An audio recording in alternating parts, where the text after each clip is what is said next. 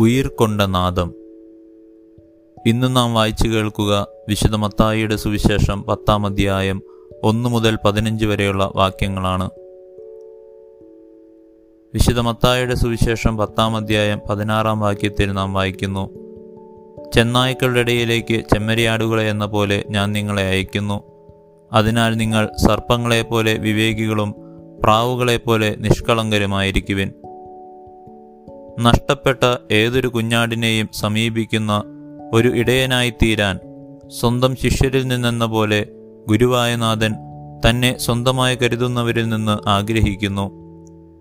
സമൂഹത്തിൽ നിന്ന് തഴയപ്പെട്ട പാപികൾക്കായി മധ്യസ്ഥനായി തീർന്ന അവരുടെ ശബ്ദമായി തീർന്ന ഒരു പ്രധാന പുരോഹിതനായി മിശിഹ ഇന്നും അവതരിക്കുന്നു.